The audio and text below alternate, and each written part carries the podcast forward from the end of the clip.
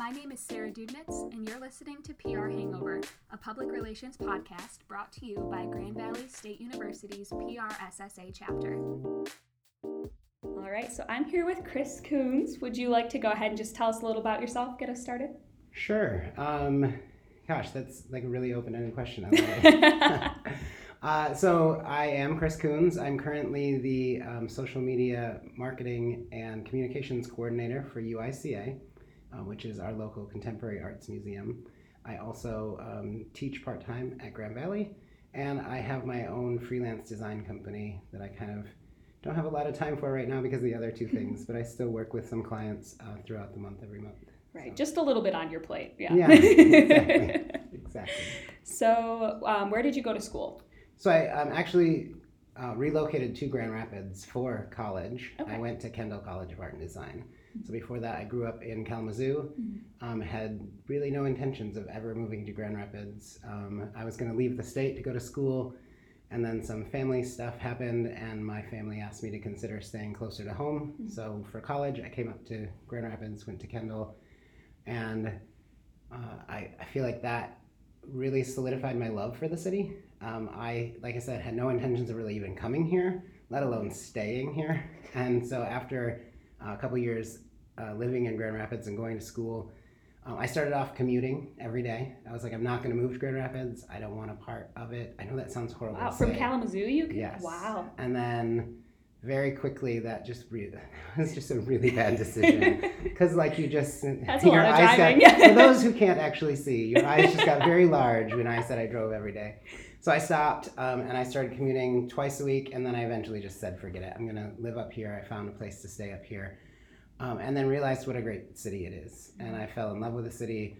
Um, I, some people joke that it's actually called Gravity Rapids because once you leave, you get sucked back. And so I did try to leave a few times, and I have come back every time. And so, for the better part of 20 plus years, I've been living here, and I really do love it. I'm not just saying that because you're a Grand Rapids podcast. I'm saying it because Right, right. I have learned to love the city, um, and I think it was so much easier to learn to love the city. I actually was spending more time trying to not love the city. It was a harder deal to try and be like, no, I want to go back to Kalamazoo or I want to move out of the state. And so, um, yeah, I don't like people ask me all the time, like, what's fun to do in Kalamazoo? And I'm like, I don't even know anymore. Like, it's Come to Grand so- Rapids, though. Yeah, it's so nice exactly, here, yeah. right. So, Gravity Rapids. I've never heard that before. I like that. yeah. Um, so, if you could tell us a little bit about sort of your career up to this point, you're not strictly public relations, you're not strictly Right. graphic design, you sort of merge a lot of different categories, which I think is really cool. So, um, sort of how did you end up where you ended up? Yeah, so uh, I think a lot of it came out of the fact that I'm um, child of immigrants, Mhm. and so my parents had their own company, and they did a lot of bootstrap stuff when I was young, and it was um, interesting to sit on the sidelines and just watch them grow a company, um, and to do all of the things that a small business owner had to do, while also navigating um, the differences of the cultures that they had grown up in. Um, they moved over when they were young, so it's not like they were the kind of immigrant who comes here and knows nothing and doesn't know the language. When they first moved here, they had struggles, but that was when they were children and they met here in America and got married. So it wasn't um, as complicated as many other people have it, but it was still a difference for them. And they always had the um, idea that was instilled with them um, through their families that you have to make for yourself and you have to do for yourself and you have to learn for yourself. And so I think they instilled that in me, um, which is why I kind of have my finger in all the pies, if you will. Um, I did start, like I said, at Kendall. I went to school for graphic design. Um, and not long after I graduated, I started my own company. And I started working with my business partner, and we started realizing that we had to do all these things. You can't just be, he was a computer programmer, more um, website programming. I was doing the design for websites. And we realized that you have to wear so many hats, not just as an owner who has to like figure out billing and figure out employees, but also how to do marketing and how to do not just design, but all of the creative that happens, you know, like with all the marketing, the PR, and growing the business and sales and all the things you'd ever think about because you're just like, I'm going to be a great designer or I'm going to be a great programmer or whatever. And so wearing all of the hats um, and figuring out which ones maybe fit a little better and which ones fit a little worse and the hat to take off and the hat to put on um, really helped me to grow in a couple of different ways. And so I have really um, tried to excel more in not just design, but um, I call it creative problem problem solving. Mm-hmm. And so, working with clients to not necessarily pigeonhole myself as a graphic designer, but listen to their problems completely and kind of look at all of the parts and pieces that would make that problem get solved. And that a lot of times does not just include design work, it sometimes includes a strong PR campaign or a marketing campaign. And how do you make those all fit together? And so over the time um, of the many years that I've been working in the industry here, I just realized that you, you can, there's definitely a lot of people who can be pigeonholed into one thing and are really, really good at being a designer or really good at PR I just found that I could be a little bit more of the Renaissance person who was able to kind of take a look at all of those things and creative, creatively problem solve for a client. Mm-hmm.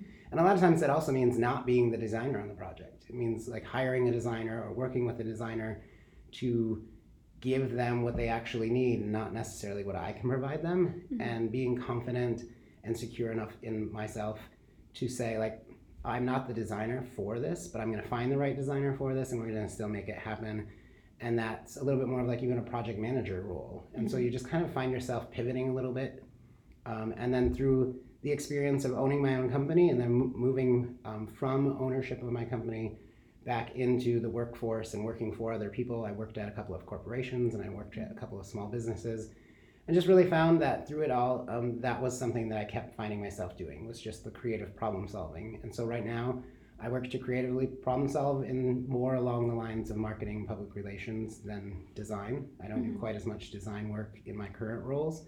Um, and then teaching is an everyday problem solving mm-hmm. there's you know, young people staring at you and trying to figure out what to do with their lives and you're trying to help them solve those problems. So and that's right. incredibly fun.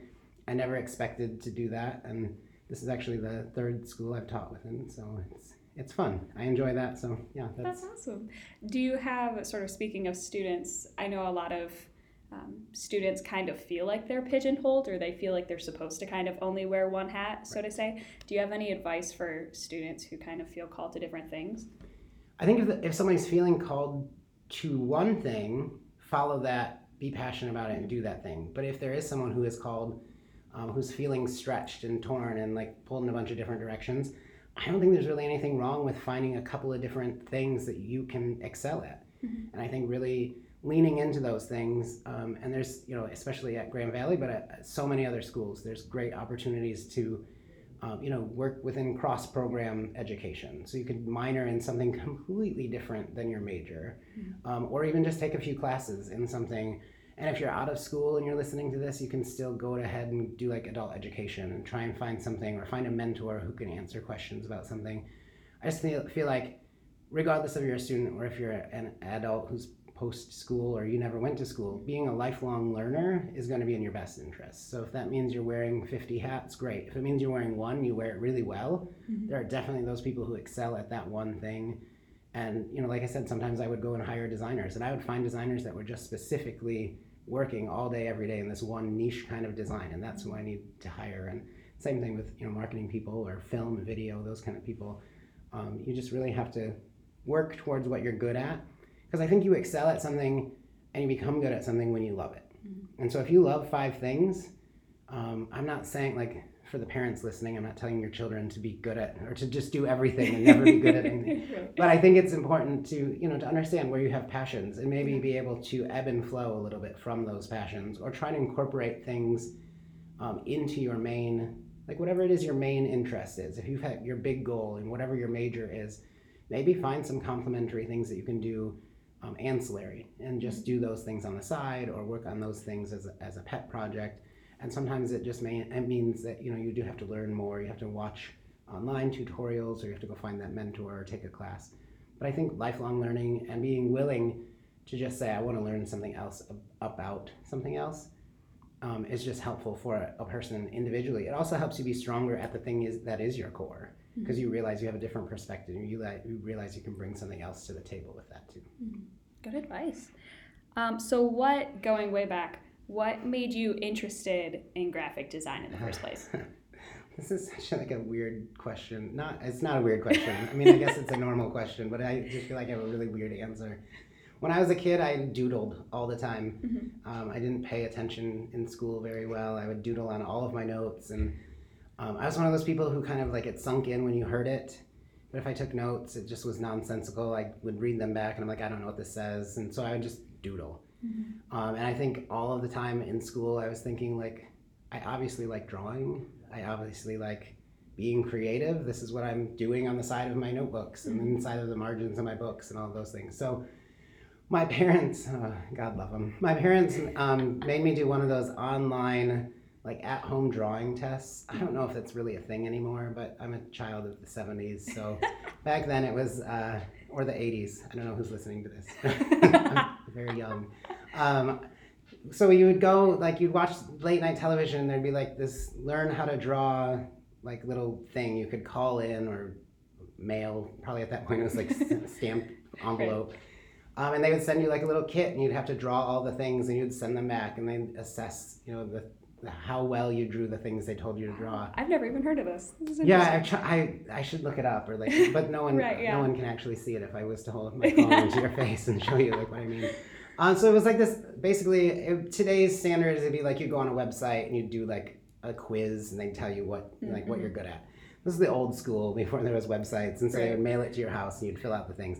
So I sent it in, and um, they basically offered me a scholarship to do art and to doodle and draw. And I feel like now looking back at it, they probably offered everyone the scholarship because they just wanted you to like join their program and do their thing. Right. And so my parents told me that if I was that good, I didn't actually need to join their program. So I didn't need to use the scholarship. I could just start doing it on my own. So I don't know if that was them realizing it might have all just been a scam. You know, it was like the old version of the Nigerian prince who wants to give you a million Right, dollars. exactly, yeah, know, That's right. probably what it was. So, so anyone who's out there listening, don't do that home Right. assessment test where you mail in. I don't know.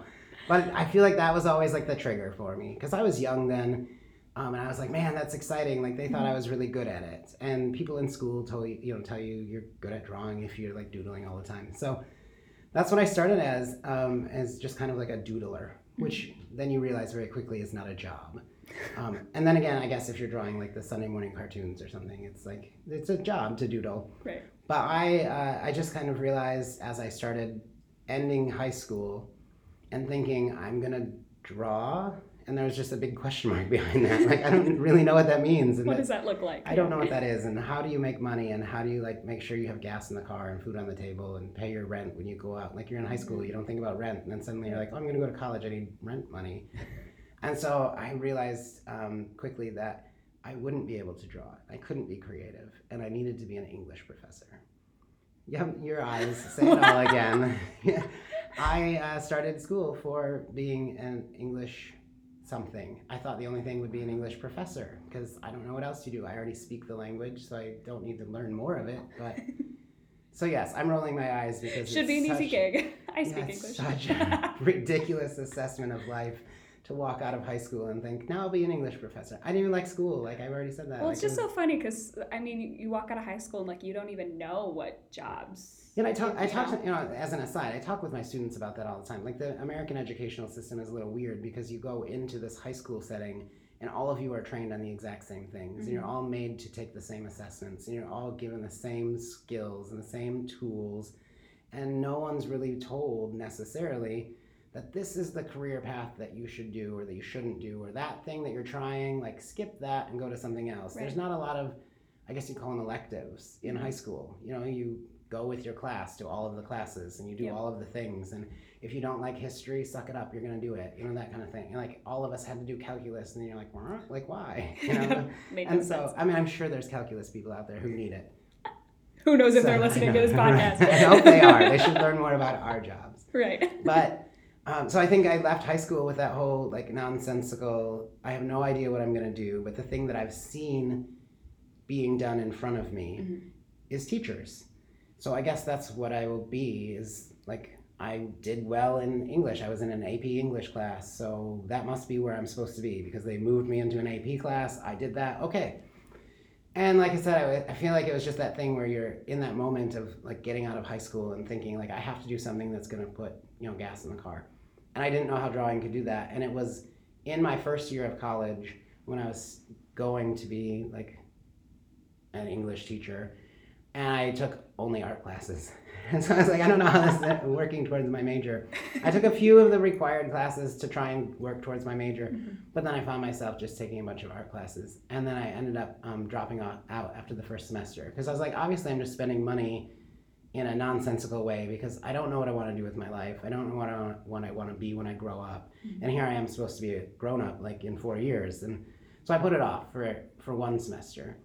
Um, I had the luxury of having parents who owned a company, so I had the built-in job. I just fell back to them and answered phones for for that whole next semester, and kind of just talked with them all the time about I don't know what I want to do, and I'm sorry that I'm you know your college dropout kid, and all of my you know cousins are being successful and going through school, all the things, and you're just like trying to deal with it. And then I realized that um, again, I went back to like that at-home test, and I was like, they obviously made a career of telling me I could have made made a career, whether it was a scam or not. I really should look into that. So I found a school in um, Florida that I was planning to go to. and Like I said, it ended up that a whole bunch of stuff happened, and I ended up staying in in Michigan. Went to Kendall, but that was how that all, like the ebb and flow of it all, Wow. just really poured into this whole crazy story of thinking.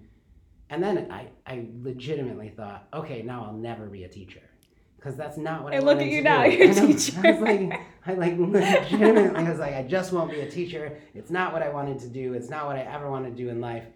And then fast forward again, you know, like a decade plus, and I started teaching at um, Kendall. Then I taught at Ferris, and now I'm at Grand Valley. And so um, at Kendall and Ferris, it was like one class. Then I was done. The one class, and I was done. At Grand Valley, it's been a handful of semesters now, and I'm just really enjoying it. But yeah, to look back and think there was a point in life when I said I'll never be able to make money at design, and then that's what I do for a living. And then I said I'll never be a teacher because I'm going to do design, and here I am doing both. So. Moral of the story: never say never. Right. And, and Never, again, going yeah. back to your earlier question, like, what do you do if you're like torn in a bunch of directions? Sometimes, even when you think like I have to pick one, life brings you full circle and says you tried to pick one, but now you're going to do like three different things at once, and that's how you're going to live. And so- Right. and I love it. I wouldn't change a day. I mean, there might be people listening who are like, "Holy crap, you're doing so much, and you're actually doing nothing." And I think that that's sometimes something that, as as someone who's chosen the path that I've chosen, I do combat that like personal like reassessment.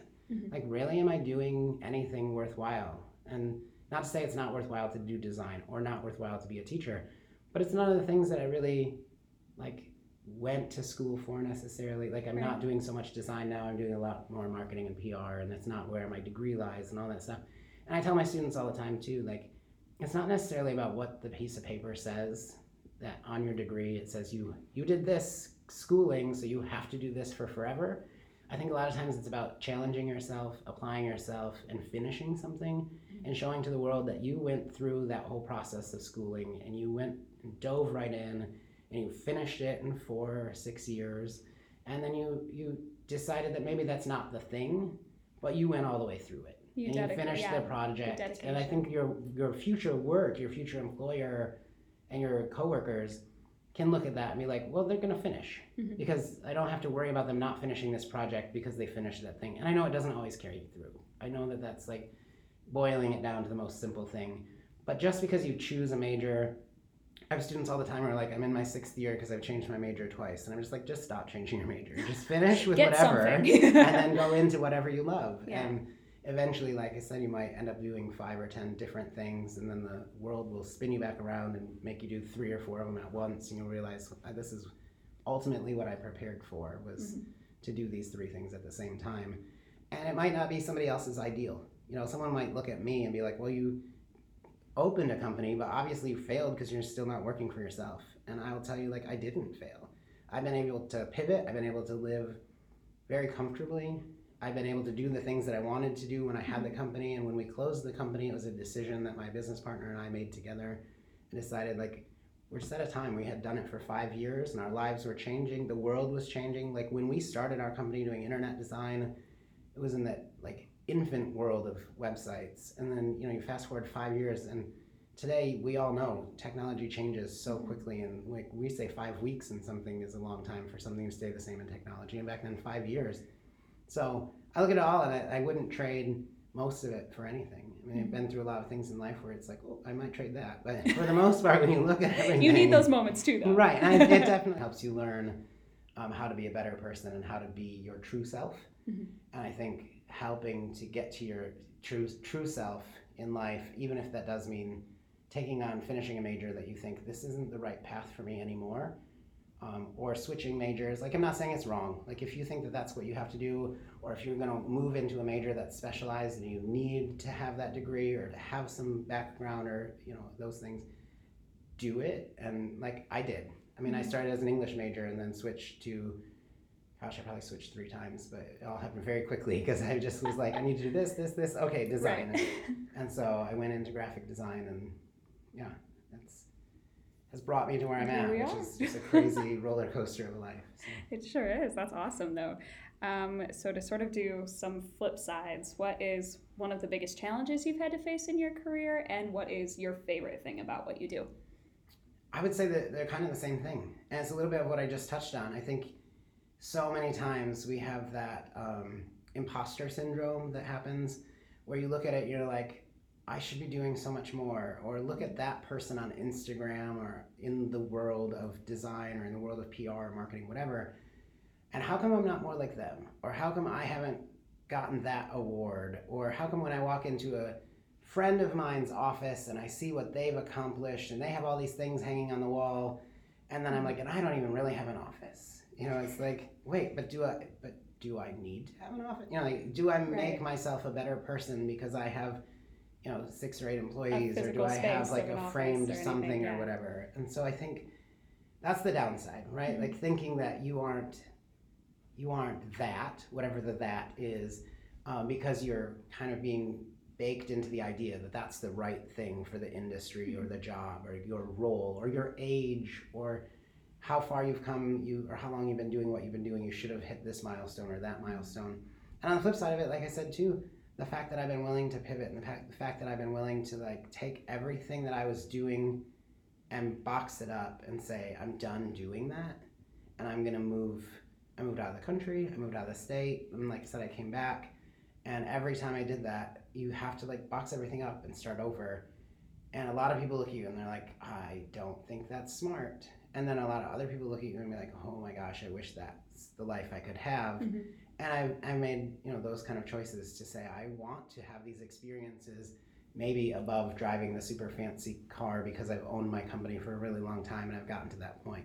and i'm not saying that's wrong right like the people who've Right, run their companies. Yeah. and done really well and drive the really fancy car i drive a car that i could buy with cash because i was like I just want the car. And I need to move on, and I don't want to have Right. a loan because who knows what I'm going to do in three weeks or three months. Yeah. And so I think for me, that's just the choices I've made. And so I think, like I said, it's a double-edged sword because there's a lot of good. Mhm. Um, because I can be super excited about the things that I've been able to do, the experience I've had, and the ability to travel and to pivot and like, oh, now I'm a teacher. Okay, let's do this for a while and see how that is. And every semester, I'm like, this is the greatest thing and the worst thing. You know, like it's the best and the worst of everything. And then at the same time, I think there's that easy ability to look at other people's lives and be like, I wish I had more of that thing. Mhm. And that thing might change every month. Like one month you might want a better relationship, and one might, month you might want a better bank account, and one month you might better, want a better car. All those things, we just look at people, and I think in today's world, in 2019, 2020, we're looking at everybody presenting their best life on Instagram and living their best life. They're not living their best life, they're just showing us Right. their version That's of their best life. And it's all we see. Mhm. And I think a lot of times then you go home and all you see is yourself in the mirror and you have a lot more of an ability to just rip yourself apart and say Mm-hmm. all of the negative things. I heard someone, I don't remember who said it, but they were like, if why are you talking to yourself in the way that you would never let your friends talk to you? Mm-hmm. Or you'd never let a stranger talk to your friends. Like if somebody stopped you on the street and like, you're ugly, you'd be like, no, like I'm gonna, Right, I'm yeah. not gonna take that. But we say that to ourselves every morning. You like do your hair and it's like that isn't right. Just I'm just gonna walk out of the house ugly today. You know, it's like wait, you would never let somebody stop your friend on the street and like tell your your best Mhm. friend like her hair is atrocious, atrocious, and then you're gonna say that to yourself in the morning. And it's Mhm. it's just such a struggle to live any life, but especially a life where you think that you can criticize yourself for not being quote unquote as mm-hmm. successful as maybe you thought you'd be, or maybe that other people project onto you that you should be. And I think a lot of times I just have to look at it and be like, I've done all the things that I want to do. I might not have a Ferrari, and I might, I don't know if I ever wanted one, but it was just the first car that came to mind. I might not drive a Tesla. I really do want a Tesla.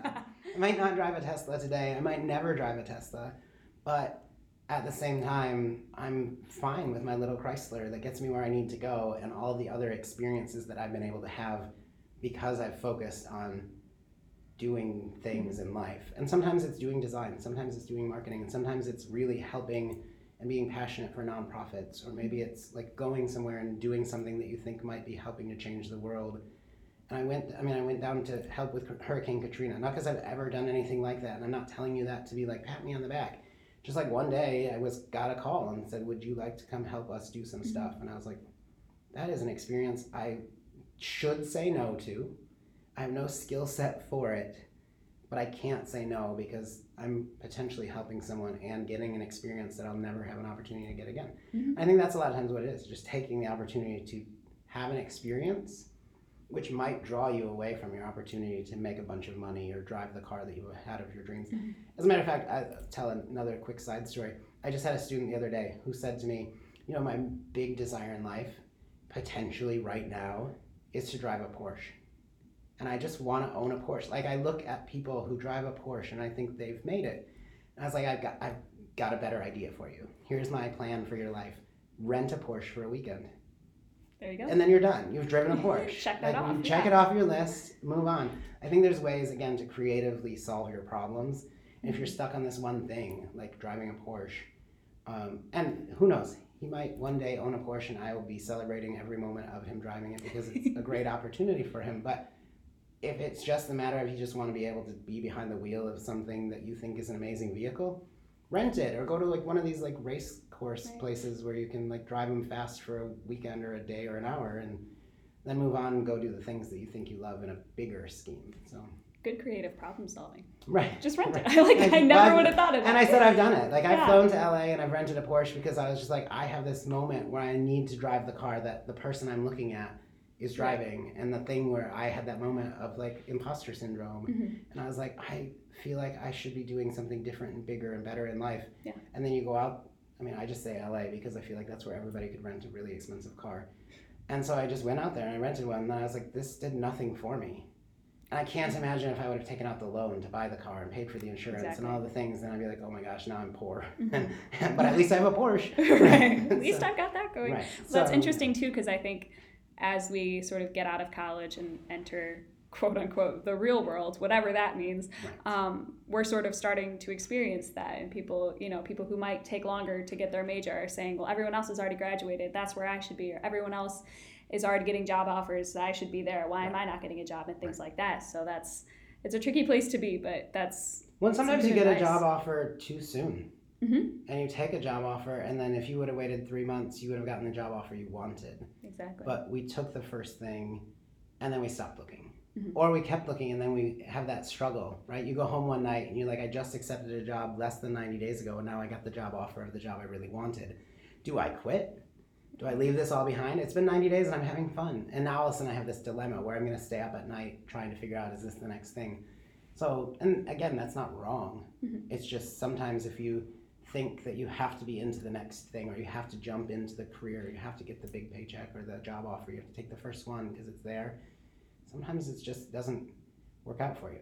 Again yeah. it, it might work out and, and probably would work out. You'll just have to be creative about the way you solve that problem in your life too. Right so in graphic design, I know you mentioned too that technology is always changing. Nothing is ever the yes. same for more than five minutes. Right. Um, what sort of changes or trends do you see in the work that you do? Like, how do you feel like your work is changing, whether that's through technology or just in general? Yeah, it's. I mean, I think the biggest change is just globally social media is. You know, mm-hmm. I think anyone you ask this question to, social media is just going to be the answer because it's been one of the biggest changes in our lifetimes. Mm-hmm um, and I think from a design standpoint, we've gone from when I first started designing, it was a lot of print design. Mm. It was um, I worked for a book publishing company. You worked on books and you worked on paper and you worked on high resolution photography and all of those things. And now you like pull your camera out of your pocket because it's attached to your telephone and you know these aren't things we would even have said right. when I was starting out in the industry. And so now everybody's, you know, a high resolution telephone camera is almost the same as a high resolution like giant box that you have to carry around right, with a strap around your neck. Yeah. And I think that's the biggest thing. But then in that same way, one of the other shifts that's completely attached to it is that nobody even needs high resolution, right? We were looking at images that come across our screen that you're looking at for three seconds and then they're gone for forever potentially. And I think that that's a lot of the change is you, we used to be de- designing for something that we would hope has longevity. We would hope that it has a shelf life. And now you're designing like a lot more for a lot more consumption for a lot shorter lifespan. And I think everybody has this shorter attention span. Everybody's sliding up on their phone to see the next thing and the next thing and the next thing. And if you don't capture their attention, you know, they miss it completely. And even if you do capture their attention, you know, they're in it for what 30 seconds you know Mhm. so i think that's a big change is just shifting your mentality that i don't have to create something that's super super high resolution i don't have to create something that has a shelf life for six to eight months necessarily there's still the projects that do Mhm. but i think that so much of our mindset now is a lot faster a lot more Mhm. you know when you get a design project now it used to be when you got a design project it was one item you were designing and now it's a whole set of things because you have to have one for Facebook and one for Instagram and you have to have one for a story Right. and maybe they want to do Snapchat and then who knows if they're going to use Twitter and then and then have you heard about Pinterest? And it's like wait what? Like all these so things get dumped onto you and then next week they're going to have a new one that they're going to try for a week and then Google Plus is going to come and go and then you know there's all these things that are going to happen Yeah. um, you know and to say social media is the biggest change in our life it's the biggest change that just keeps changing. And so every week and every month, and you know that's a huge exaggeration to say that it changes every week, but you know what I mean. It's just Yeah, like it changes does, so yeah. frequently that you know if you follow the trends, even like just if we look at Facebook and how often they've changed their image size over the years, and every time I have a client who comes to me and says I want a Facebook image for this, this, or this. Or all of the things, you have to go look it up and be like, what size are those this week? Because they might not be the same aspect ratio that they were last month. And then you've got to design for mobile and for desktop. So I think there's a lot more work, but the um, the customer, the client, doesn't necessarily value it anymore. Mhm. I don't mean that they don't value it at all. I mean that they don't give a greater value, even though you're doing, you know, ten different sizes, ten different ratios. You know, you- one might be really tall. Like a story is tall, and a, a Facebook post is wide. Mhm. And the client just is like, well, it's the same picture, but it's totally not. When you're a designer, you have to think about like how do these things work together, and I can't just move the ra- move the words around on top of the photo and that kind of stuff. You actually have to redesign it, but the client looks at it as like one collection, and to Mhm. them that's like a One little thing. tiny box. So I think that's the biggest change is that people want a lot more and don't want to pay a lot more and see everything is like shorter- so yeah. fast so they need a lot more and it's not just one more thing in the same project suddenly they have like 10 projects in the same window that they used to do maybe one project so Mhm. it's a lot more and i mean you can definitely as a designer you have to know your own value. You have to be willing to charge people for it. And if somebody doesn't want to pay for it you have to be willing to say that's fine you don't have to pay for it because i won't do it. And you know be Mhm. able to know your own self-worth. And even when you're having those moments of like i need to succeed and i have to pay rent still be willing to say like i'm gonna not take this project because I, i'm not gonna make money. Like, Yeah. i'm gonna have to take the next project that comes along um, or hustle my way into something else like there's no shame in being like an uber driver a ship deliverer if that's what you have to do while you're trying to start your own company or to yeah. like really hustle your way through something um, there's a lot bigger shame in saying like i undervalued my services and i went for the cheap because i just needed a few bucks Mhm. and i'd rather that people say i'm going to uber for the weekend and drive people around and make some new connections make a five minute friend than to say well i just undercut myself because i needed the money Mhm. and i think that's also you know like a tragedy that we do in our world right now is we just say well i just need i just needed more clients i'm a student i needed to do it for my portfolio if i have one more person who says can you do something for your portfolio i'll be like i don't even know the last time i showed my portfolio That's a like, good I don't point. know the last time Right. someone asked me for my portfolio. I walk into a project and I'm like, if you don't want to hire me because of what you've heard about me or seen or I've already done, I might not be the right fit for you. And maybe it's because I'm old and arrogant. That's fine. And I think young people just need to be a little bit elevating themselves to a point where they're saying, like, I am worth more than what you just offered me. Mm-hmm. And if you can't see that, go find someone else who can do it and be willing to walk out of the room with their head held high and say, like, I just valued myself. Mm-hmm. Because that helps you in so many different areas of life. It goes back to the whole looking yourself in the mirror. Like, if you're constantly undercutting yourself, even in your work, you're gonna constantly undercut yourself. Like even when you look in the mirror, so like Yeah. put your head up high, and value yourself, Know your worth. and know Yeah. your worth, and like own your worth. Like live it, and just say like you. I understand that you have a budget. I also have a budget, and I have to be able to pay for my gas, and I have to pay for my rent, and if this isn't going to work out, it's not going to work out. That's cool. Like I can go find another project and you can go find another person to do X. That's awesome. Yeah, my last question is um, what advice would you give to yourself at 20 years old? But you've already given so much advice. Do you have any more? Gosh. I think I would tell myself not to be such a punk kid, but then I feel like I would not turn out this way. And I don't know. I tell my students that like they're either gonna love me or hate me because I am a person who will walk into a room and just be like, "This is how it is," and like I'm. I tell them on like day one, I'm gonna swear. I'm sorry in advance, but I'm not sorry at all.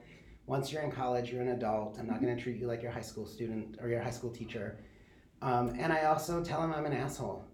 Like like right away, I'm just like, you're gonna think I'm an asshole because everyone thinks that their teachers are assholes, and it's the same way I walk into business. Like I don't mean to be an asshole but I do value myself and I value the choices that I've made and the things that I know that I want to do next. And I know that those can't happen if I'm undercutting my own value and if I'm trying to like scramble and scratch and um, and all of that. And I think when I was 20, I was learning that from my parents. They had a very strong self worth, like a sense of self worth, and they were very much like, you know, like we have worked really hard to get where we are and we're not going to undercut that now. Even though the industry they were in was taking some tumbles and there was a lot of like stress in their lives they didn't the first thing they did was not like put out coupons and do 50% off everything and join the groupon craze.